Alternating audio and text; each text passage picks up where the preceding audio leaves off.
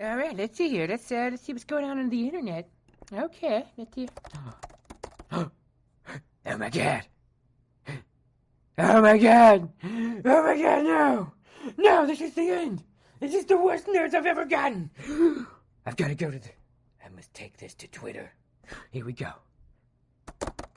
Hey nerds! I just found out. Star Wars continues to be ruined by Disney and Kathleen Kennedy. Once again, they have failed to deliver a proper Star Wars to us. Now, and I can't believe I have to report this, it has just been revealed that the new Star Wars character will be played by a Latino lesbian. Why does Star Wars continue to shove this woke agenda down our throats? Why do they continue to make Star Wars an unsafe space for straight white men? It is as if they have forgotten where all their money came from. Us straight white men.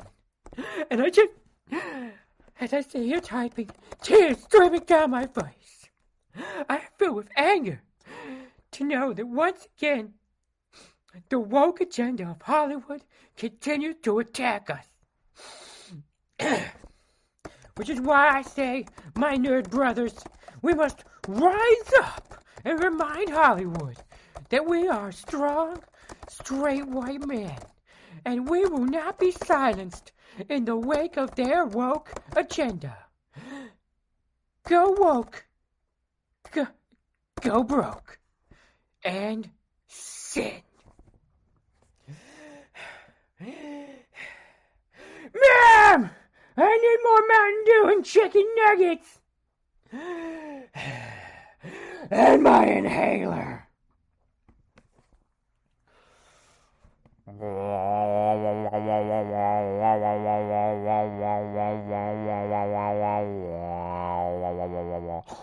Welcome to the show.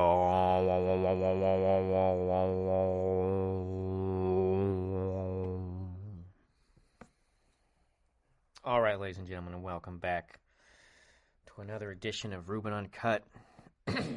Today we're going to be talking about gatekeeping. Are you familiar with, for those not familiar with the term gatekeeping, gatekeeping refers to a cultural phenomenon. Mm. Oh, excuse me, just drinking some delicious fizzy water because my throat's all dry from that nerd voice. but gatekeeping refers to the phenomena of members of a community attempting to either force out people who are different, who refuse to enjoy the same fandom as them or activity in the same way that they enjoy it. So, what am I talking about? Because for some of you, that may still not have made any sense. What I'm talking about is this. so, let me give you an, an example. Star Wars recently, well, as recently for well, no, wait, no, they're making Star Wars stuff all the time. Okay, so in The Last Jedi, let's be specific as hell, and to a lesser extent, maybe even The Force Awakens we could use as an example, but in The Last Jedi, they introduced a new character called Rose Tico, who is played by an Asian actress. I start an Asian actor of the who is a woman. I refuse to use the word actress because of its sexist origins. actor is a non-gendered word.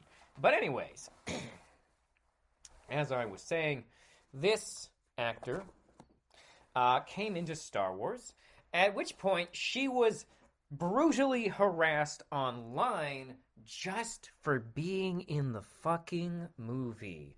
Why? Because suddenly people were upset. And actually the the hardcore fanboys Oh, by the way, most of the hardcore fanboys are, you know, my age, in their 30s or older, or just moderately younger, lost their fucking minds. It was bad enough. It was bad enough that the new Jedi was a girl. Excuse me, bubbly water. It was bad enough that the new Jedi was a girl, but now Star Wars was just pulling in new characters? And they were to be girl characters and Asian? What the fuck? There's Asians in space? Uh, yeah, nerds. There's totally Asians in space. I, you fucking idiots. Look. the fact that a portion of the audience rose up to attack this woman online and then also attack anyone who enjoyed the film or and argue about it incessantly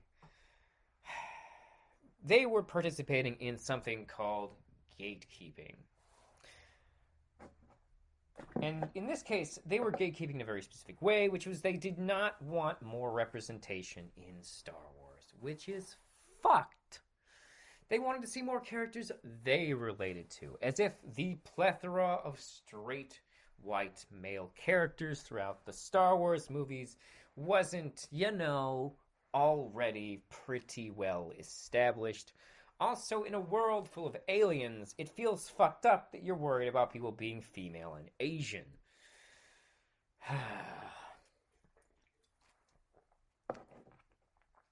Even more fucked up is that their gatekeeping kind of worked. In the following sequel, the the, the Rise of Skywalker, or is it Return of Sky? I don't give a fuck. It's the shittiest one the point is is that Rose's part was severely diminished because of negative fan reaction.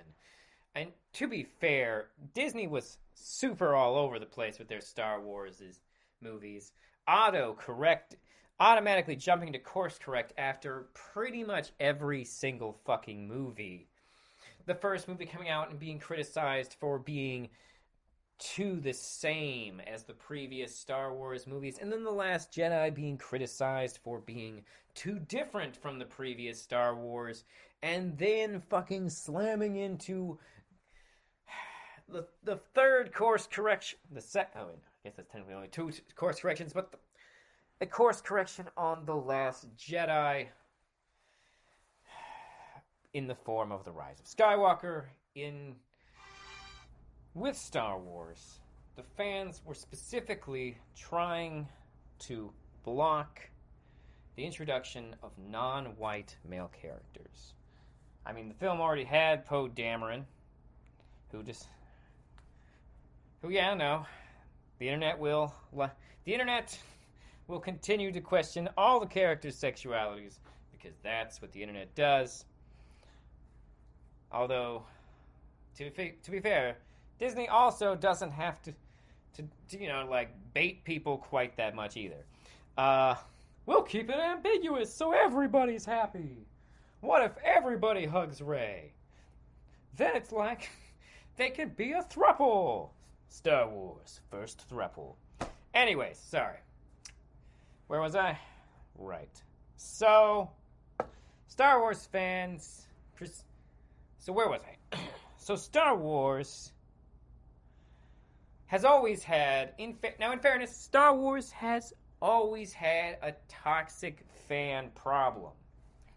They have been pissed off even back at the prequels.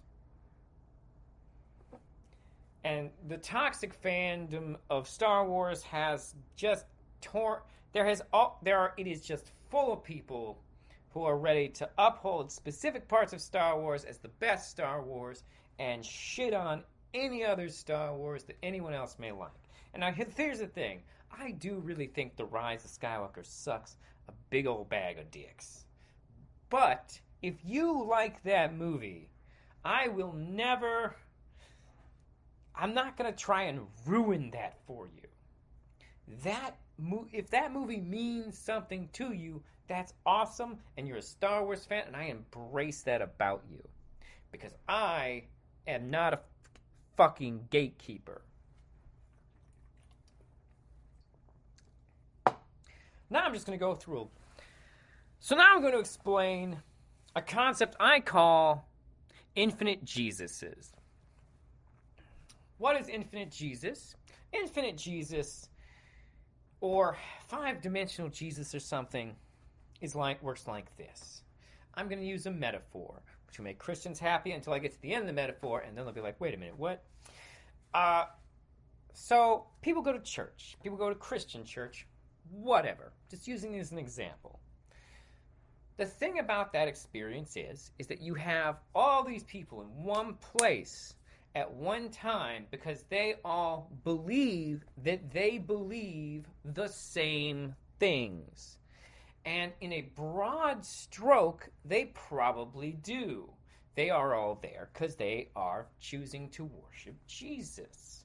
However, if we were to talk to each of these people or survey them and break it down into the minutia, if we were to ask these people to describe who and what Jesus was to them, what he looked like, what they think the most important or inspiring parts of Jesus are, I guarantee you, you would end up with a much more varied spectrum than you would expect. And there's a lot of reasons for that. It's completely possible that the same church might harbor a person who is sitting there imagining Republican Jesus with his fucking AK 47 fighting the Mexicans off at the border. But there's also a 100% possibility that there's the same per- another person in that church depending on how centrist this church is, I guess, who's sitting there imagining hippie love Jesus walking around with his guitar breaking up the big banks. So those I mean those are essentially the two ultimate ends of the Jesus spectrum. Hippie commie Jesus who loves everybody and righteous Jesus who's covered in blood and carries an AK-47 and wants you to be straight as hell so that you don't go to hell. And that's the spectrum of Jesus. And everyone in that church will fall, probably fall, if it is a big enough church, will fall at a varied different points on that Jesus spectrum. And as you go from church to church, where the people are falling on the spectrum of Jesus is, will be different. And the thing is, is that when you will take this and you apply it to fiction as when you apply it to fiction as well as Jesus, then you will. Sorry, I have to laugh because I know some people are going to read more into that, that series of comments than I intended. Uh, but what you will find is that this spectrum of different viewpoints on fictional characters is exceptionally different as well. And there's a reason for this. Partly because if a character, and sometimes even if a character only has one main book that makes them famous, but especially with stuff like Batman and Superman and Star Wars and Star Trek, there are just so many points of reference to draw from. There's literally thousands of Batman and Spider-Man and Superman comics. Each of them have had typically had more than one comic being published at a time, and many and most of their comics have run for over or close to a thousand issues already. Not to mention their spin-offs and sidekicks and events and graphic novels that aren't in continuity. It's just an amazing library of content for to choose to adapt into other other mediums such such as video games and co- and and movies and cartoons and and that even expands it because every time every issue of a comic is somebody's first issue of that comic every cartoon is someone's first time witnessing that character. Someone may have discovered Batman not even through those things, but maybe just from his fucking action figures. So suddenly, we have this giant mass of different Batman. So the Batman spectrum of how he's been portrayed and written could be vastly different. For example, early Batman, pre Robin Batman mostly, is just this is is very much a, just a ripoff of the Shadow. In fact, someone has pointed out that the very first story of Batman ever published is almost a word for word retelling of a Shadow story. Um, which, according to the artist, but not the writer, interestingly enough, was because it was meant to be a proof of concept and not a real story. However, the writer, uh, Bob Kane, decided he would he'd get it published anyways, you know, for money. But the point is, is that Golden Age Batman is kind of hardcore, and he went around being hardcore, gritty, and violent until he shot a vampire while it was sleeping and this and DC Comics was immediately like, we would like Batman not to ever shoot someone again. Shooting that vampire while he was asleep was kind of fucked up to us, guys. And the writers of Batman had to be like, okay, no more shooting. At which point, Batman proceeded to do things like run people's cars off the road so they would ambiguously die, and a couple times accidentally knock someone off a building or step on a dude's neck as he fell down the side of a building.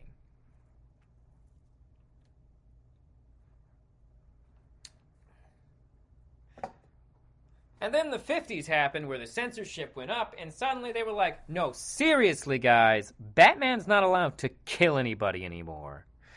Also, we're not allowed to show crime. What? Yeah, Congress.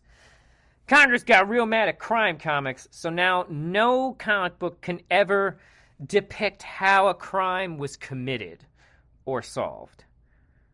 So Batman can't really be a detective? No. Oh. Well, what do we do? Well, it's the 50s. Uh, so why don't we just, you know, do a bunch of weird sci-fi stories where he turns like into negative Batman or, you know, fights aliens in a boxing match. All right, let's do it. And that was the fucking 50s. That was the fucking late 50s into the 60s, where Batman was mercifully saved by the 1966 TV show and movie with Adam West and Burt Ward as Batman and Robin, which created a whole other version of Batman that was fucking ridiculous. Don't get wrong, that's kind of what's great about Adam West's Batman. But it's so. But at the same time, it was a very different interpretation of Batman. Then, in the 70s, the comic was returned to its gritty roots, although Batman still not into murder, because murder is bad. So Batman continues along his righteous path, but now it's a little bit darker, and they've brought back the Joker because the Joker's allowed to murder people again, and that was his whole deal to begin with. And then Tim Burton introduced us to another version of Batman who's all weird and gothic and surreal and straight up murders people. Just straight up murders people with a smile on his face and a laugh in his heart. If there's one thing we can say about Michael Keaton's Batman is that A, he was crazy like a fox, and B, he really loved being Batman and murdering the shit out of people. Don't believe me? Go back and rewatch those the Tim Burton ones. He murders a bunch of people until Catwoman's like, until there's a weird scene in Batman Returns where Selina Kyle's all like, I've got a gun. I'm going to shoot Max Shreck. And Batman, who's been spending the whole movie just literally murdering homeless circus performers is like, no, you can't kill.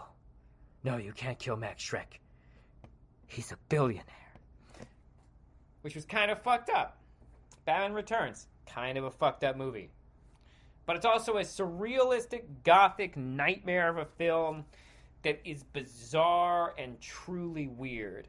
And that's kind of the best thing about it. It is a fucking fever dream of a comic book film. And honestly, that's my favorite part of it.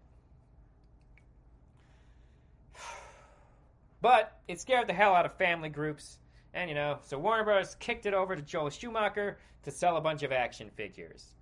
And it was campy and full of puns again. Well, Batman and Robin was campy and full of puns again. The first movie was campy, but not as pun heavy. Batman Forever was campy, but not as pun heavy. I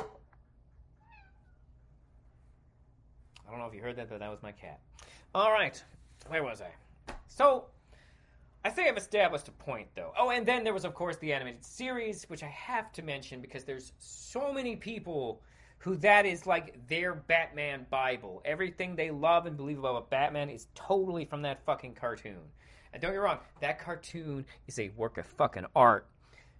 But as someone who started on the comics, I will tell you to the day I die, it's still not comic accurate, bitch. Okay, but anyways. But anyways, and then I also have to mention at least the people who are fans of Batman because of the video games, specifically the Arkham video games or even the Telltale video games, partly because in these games there was a lot of grayness to the morality of Batman.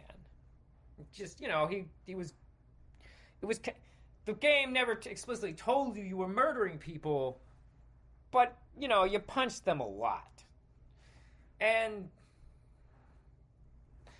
and in the Telltale games, you got to decide how violent bat how vi- you actually got to choose Batman's morality in the Telltale games. So that's worth mentioning. But the point is, Batman has a pretty wide spectrum, and I could go into the whole Zack, the whole argument over Zack Snyder's depictions, but like honestly, I feel you get the point. There is a lot of different interpretations of Batman because he's been around for almost a hundred fucking years. And people have just written him a lot of different ways. And he, there have been changes made to him through various uh, ch- adaptations to various media. And every time someone was exposed to one of those things and fell in love with Batman, it only strengthened the Batman mythos in our society. However, it also meant that by and large, people have the strongest emotional reaction to the version of Batman that first touched them. And this is true of every fictional character. Look at what happened with the fucking Superman movies. Christopher Reeve's movies came out, and that fucking sold Superman to a lot of people. Really jumped him up in the pop culture pantheon. And then, and then, you know, the movie started to suck because of studio intervention, primarily. And then it just fell off for a while, and they tried to make it with Tim Burton didn't work out because the producers were insane. And then we get the return of Superman Returns, which was meant to be a soft reboot of the Reeves movie. And by that I mean it takes place after Superman 2, Superman 2 and ignores the shit out of Superman 3 and 4. And that's what it was meant to be. Funnily enough, it was largely criticized and generally unsuccessful. What was it criticized for? Primarily because fans were like, this is too much the same as Christopher Reeve's Superman. So Warner Brothers went back to the drawing board and said, you know what? Serious work for Batman, let's try it for Superman. So they gave it to Christopher Nolan and, and Zack Snyder to make, and they pumped out Man of Steel, which I'm a big fan of. However, it's worth noting that when that movie came out, the fans all immediately, a bunch of fans immediately started to cry, It's not enough like the Christopher Reeves movies! Because of course they did. Because of course they did.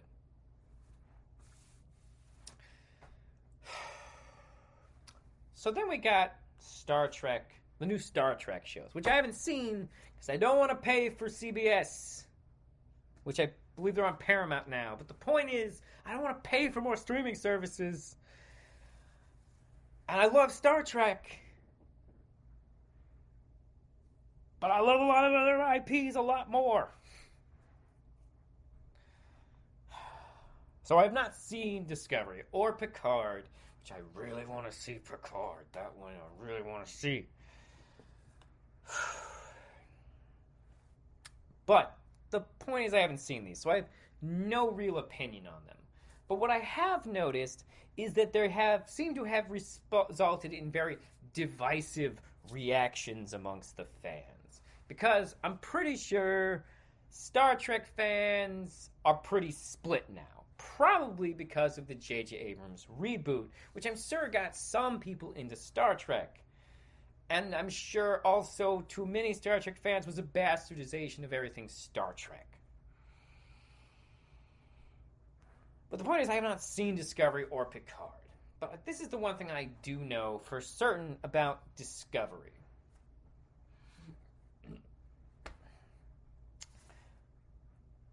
A lot of men seem to really not like Discovery. I have only encountered one woman who has openly made it clear that they dislike Discovery.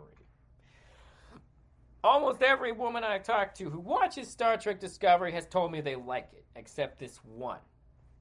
Uh, so I don't, I'm not saying that means anything. And I'm not saying it doesn't mean anything.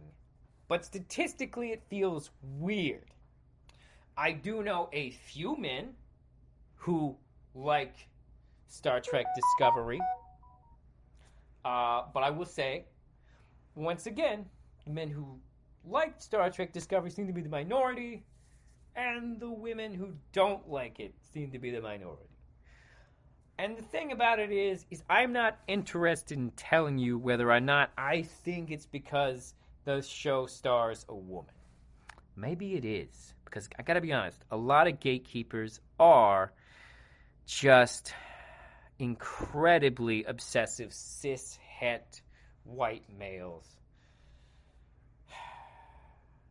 Who in, in most situations i it would be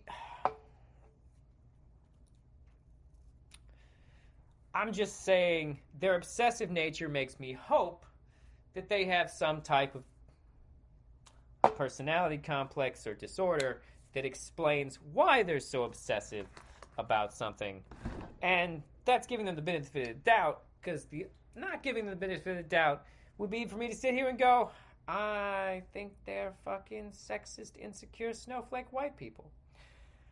That being said, uh, I do feel like at least a large portion of those people are, you know, obsessive, snowflakey, cishet white people. And non cishet white people who, for some reason, really identify with cishet male white people.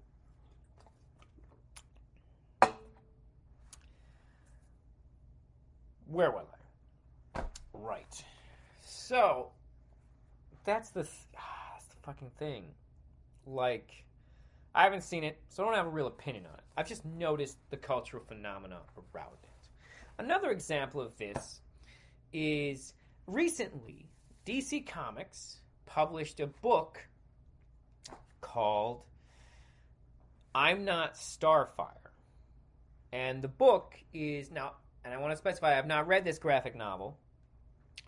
The graphic novel, intended for a young adult's graphic novel, intended for a uh, girl audience,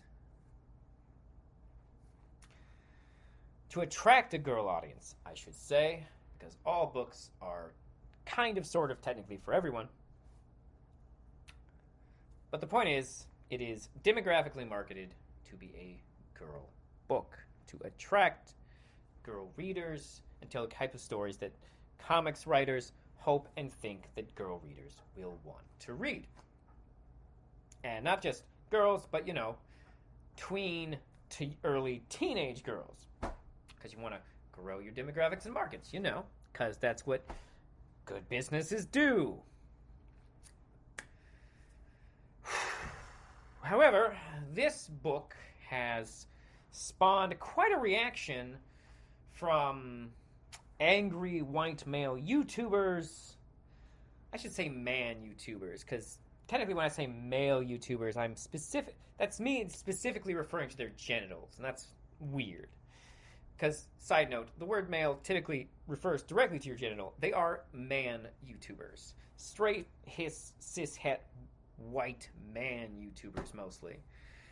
Who go out and make these long videos where they attack this book. Now, here's the thing I could criticize certain things about this book just from looking at it.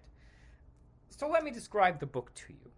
The book follows a a, a short, uh, a short, fat teen girl with a very goth aesthetic, whose mother is the Teen Titans superhero Starfire. Now, I don't know who her father is supposed to be, but if I was going to object to a part of this book, um, would just be the genetics. Uh, typically, genetically speaking, you get most of your DNA from your mom. So the fact that the girl definitely, clearly resembles whoever her father is more than her mom doesn't really make sense. However, I mean, like, if I broke it down, I'd say, okay, so Starfire is tall, she is orange, because she's an alien, she's got purple hair, and uh, she's super strong, can fly, has powers, and this teenage girl is is short, white, black haired, uh, doesn't appear to have any powers. Now, to be fair, I haven't read the book, so I don't know if there's a part where she discovers her powers, or if like her goth facade is actually all makeup, and uh, I mean her whiteness is part of her goth facade, and it's all makeup. For all I know, she could be orange under there. But I mean, like realistically, she would have like one or two traits of her dad's, and she would mostly look like her mom. Uh, but here's the thing about that: is why bother criticizing this? For starters, it is a fictional book for an audience I'm not part of.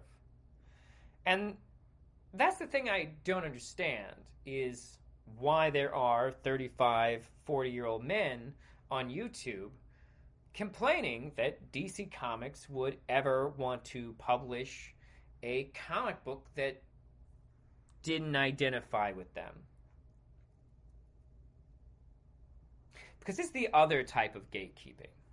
This is the, in Star Wars, it's that they the gatekeeping is an intentional move to try and control the property. But this gatekeeping, whether they know it or not, has less to do with how that property is handled and more to do with what type of audience it keeps out. Now, to be fair, no nerd would openly say, hey, I don't want girls to not read comics. I, oh, I mean, some of them might. Some of them are pretty horrifyingly misogynistic, but I will give some of them the benefit of the doubt that they would at least, on some maybe conflicted cognitive level, want girls to read comics. But the problem is, is that they want all new audience members to come to the property and love it the same way that they do, because that's what a fan. Because that's the problem with fandoms is this fundamentalist, religious almost, conceptualization of this type of criticism.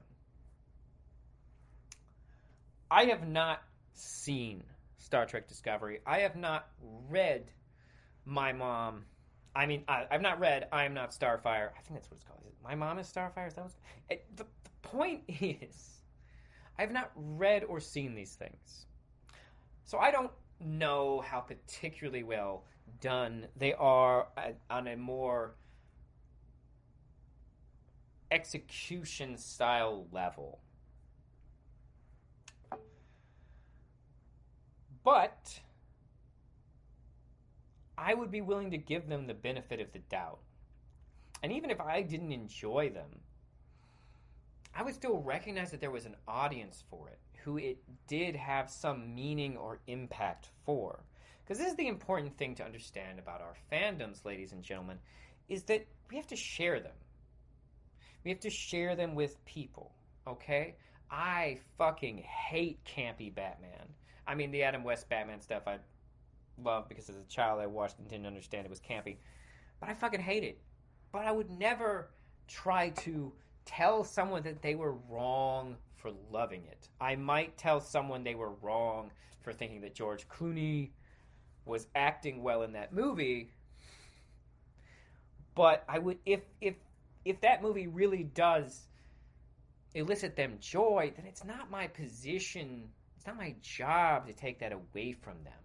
I think we get very heavily into this idea of critiquing media, uh, specifically fiction, and, and trying to hold on to it and trying to, you know, keep it as this pure thing for us.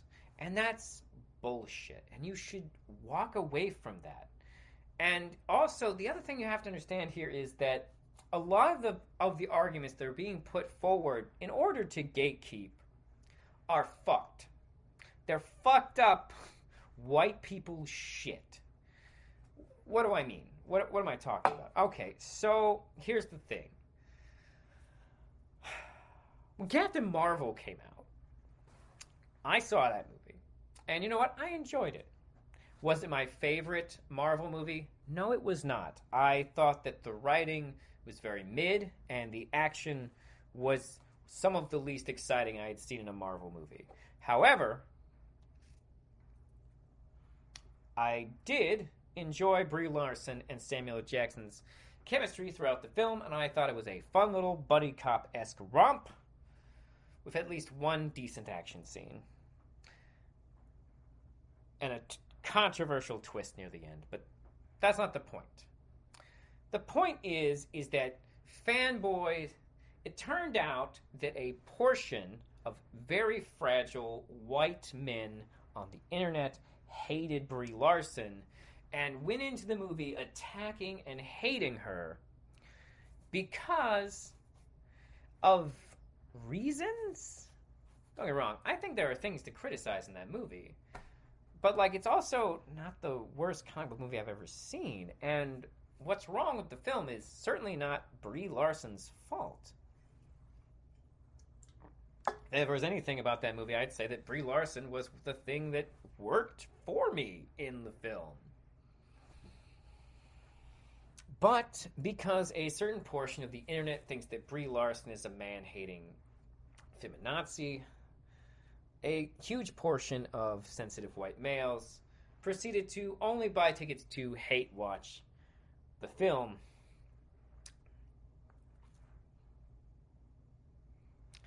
The other thing that a lot of these same people heavily criticized about the film was that the original Captain Marvel, who does appear in the film, has been gender swapped to woman.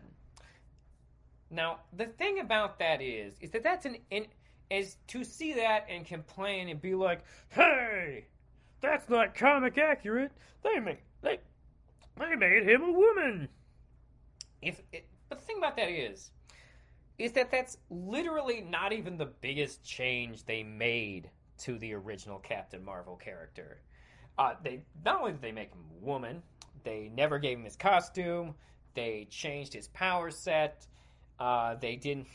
They didn't do any of his backstory, and at no point was he technically ever called Captain Marvel. Uh, they, uh, she was never at no any point called Captain Marvel.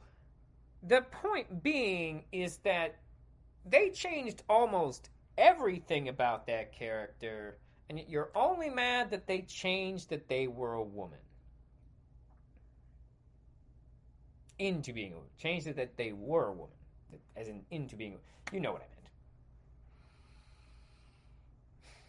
I think it's interesting that out of all the changes made to that character, Novar? No, wait, not Novar. What the? What? I'm forgetting what the first Captain Marvel's name was. But the point is, is that out of all the things they changed about that character, the only one I've ever heard anyone complain about is that they made that character a woman.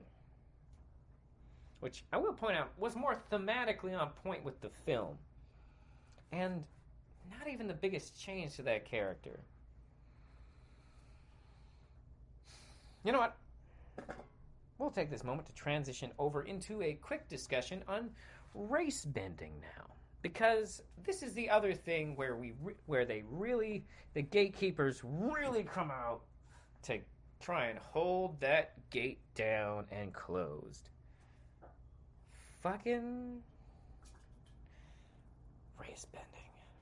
Now, let me just say, anecdotally, from the pe- from the black nerds I have met in life and discussed it with, and the black, uh, the African American nerd brothers I follow on Twitter, it appears that the overall consensus, or as much of a consensus as I can draw from my limited anecdotal example,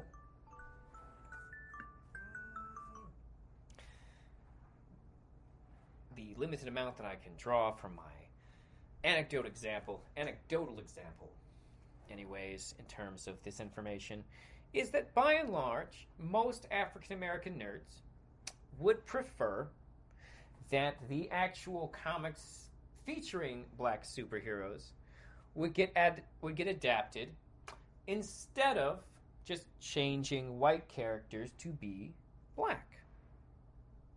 That being said, it's also that being said, it's hard for them to not associate the vicious backlash against race bending as racist. Because it is. Almost no one is a fan of necessarily of race bending, but only people who are racist are actively against it. Does that make sense? Do you follow me? See how the Venn diagram lines up there?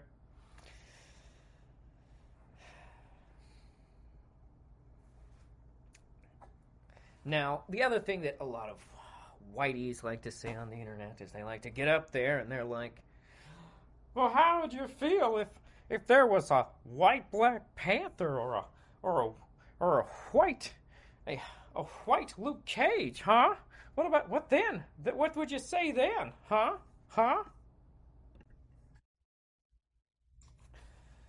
But you see, Whitey, the problem with that argument is, first of all, it, it doesn't really prove anything. You're going for some type of hypocrisy. But the question, but your your argument itself comes from a place of not understanding the argument at all. You see, the thing is, is that there are very few characters where their whiteness is written to be part of them. Whiteness is by and large, for many writers in the industry, at the time that a large portion of superheroes were created, white was the default setting. To do anything that wasn't white would be an extra step. Essentially, oh, we got, oh, let's see here. Oh, I wrote a bunch of characters today. Oh, here they all are. You know what we need? A character who's not white. A character who's not white. Which will immediately send the writer into a mode where they will begin to write a character who is expressly not white. Luke Cage is written to be expressly not white because he is based off of he is based off of blaxploitation movies. Therefore, his inherent essence is connected to his blackness. Batman, however, could be black.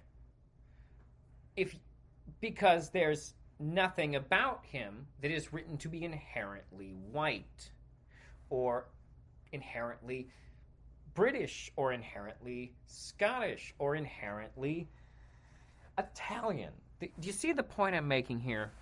And then you got Black Panther, who is written, his entire essence and character base is that he is, you know, royalty from Africa and he has these powers related to his African heritage.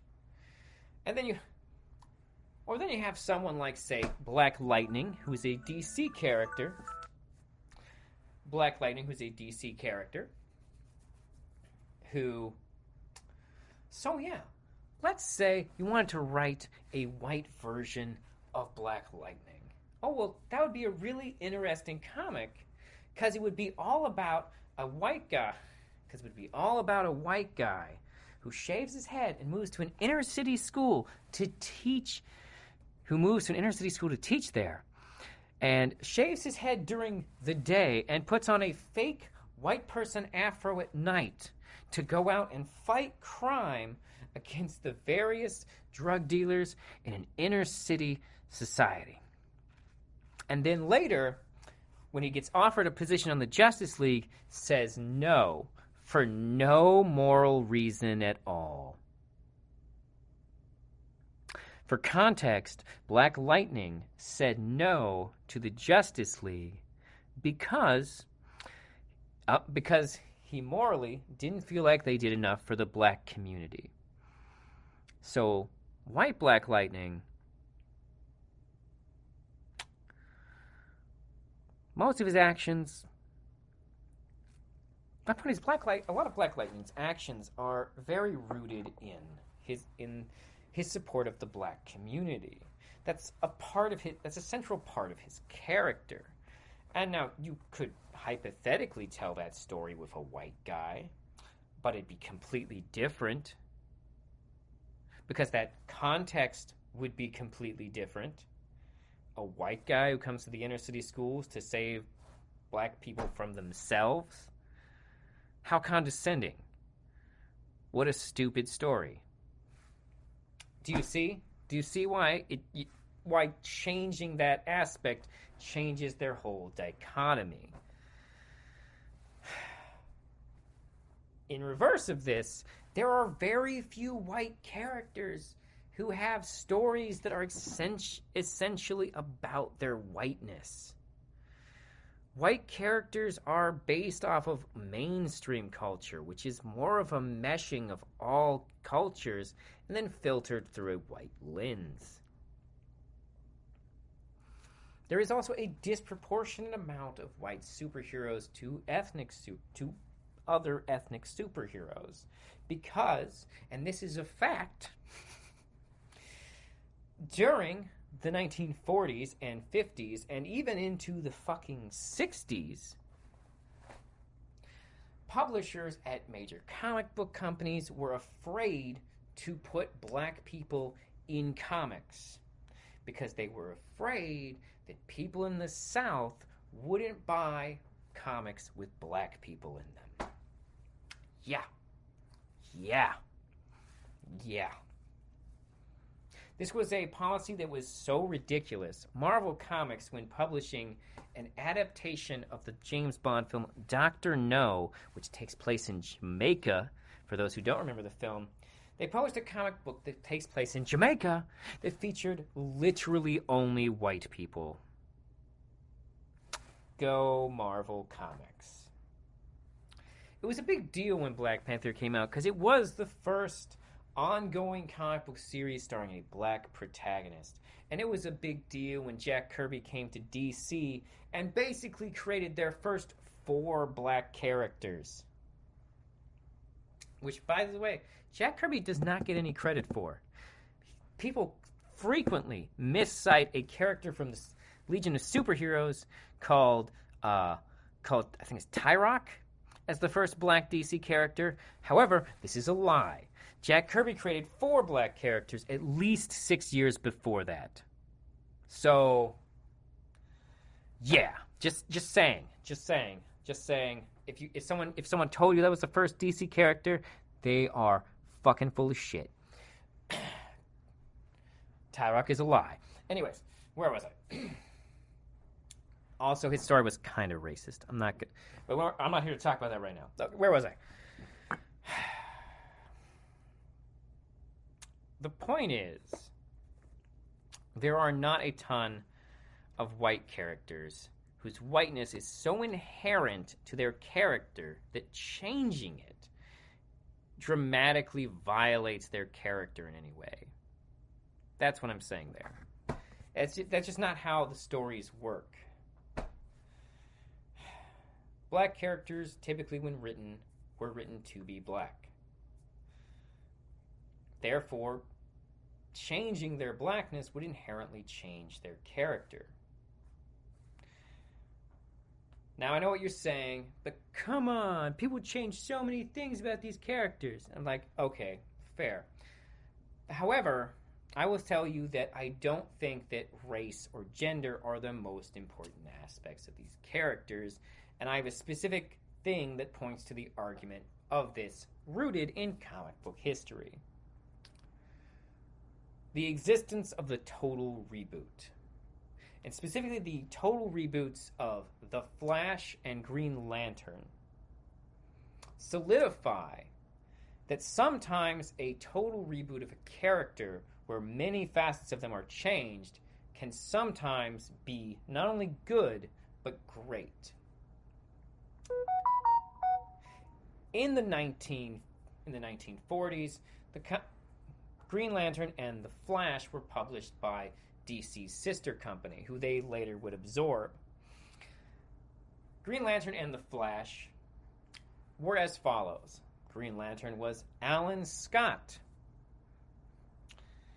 the Green Lantern, who wore a costume that was surprisingly only green in the cape and mask.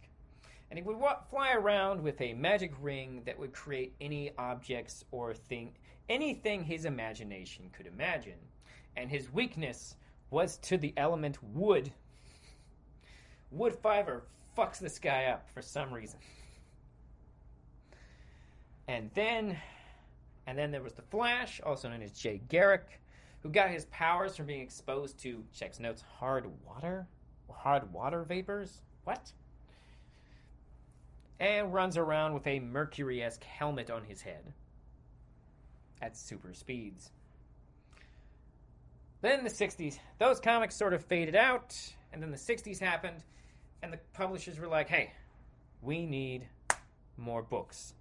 Who can we bring back?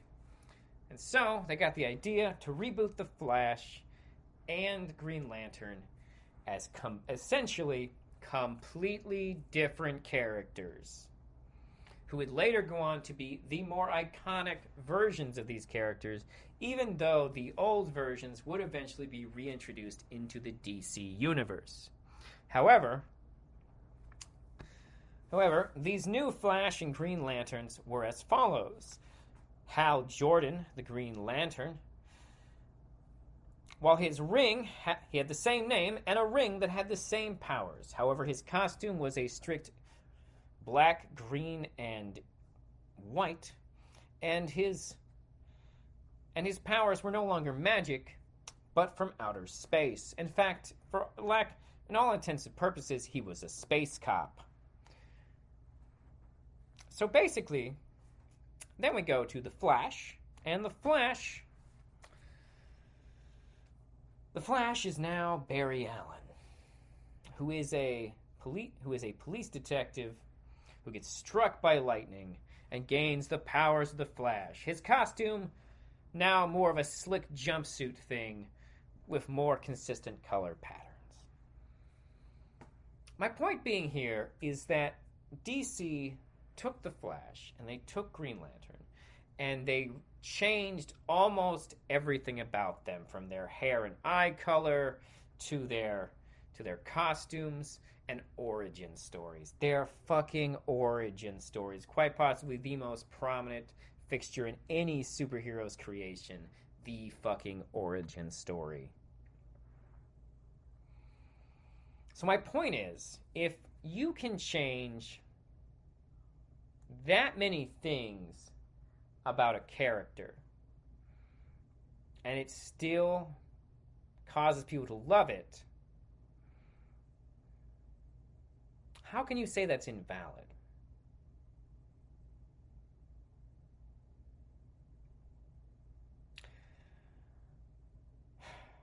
We all love our characters. We all love our hobbies. We all love these things.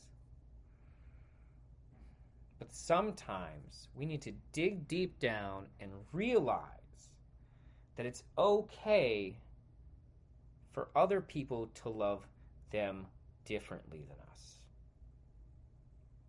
I don't know if I've just been rambling at you for a long time just now, but I hope what I've said makes some kind of sense. And the next time you go out there and you think about how someone is ruining your childhood's favorite franchise, whether that be Ghostbusters or Star Wars or Batman, please remember that it A wasn't just your childhood, and that B this version might mean more to a newer child's childhood.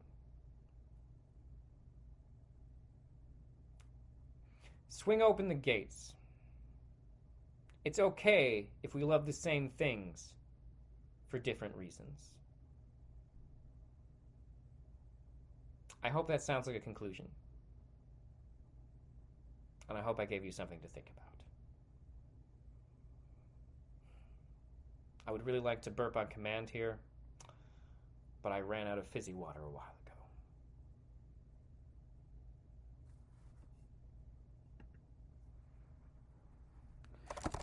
Oh, oh, oh, I hate you, Brie Larson. I hate you, Brie Larson. I hate you so much, Brie Larson. I hate you, I hate you, I hate you. I hate you. Uh, uh, oh, I hate you, Brie Larson. I hate you, Brie Larson. Uh, uh, uh. Whew. Hey, hey, ma'am. Hey, ma'am. Can we get, can we get, uh, we need to buy some more, uh, tissues, ma'am. We need to buy more tissues. I can't just go around buying more tissues every time Brie Larson says something feminist on the internet, Timmy. For God's sakes! But, but Mom, we, we need the tissues. Go get a fucking job!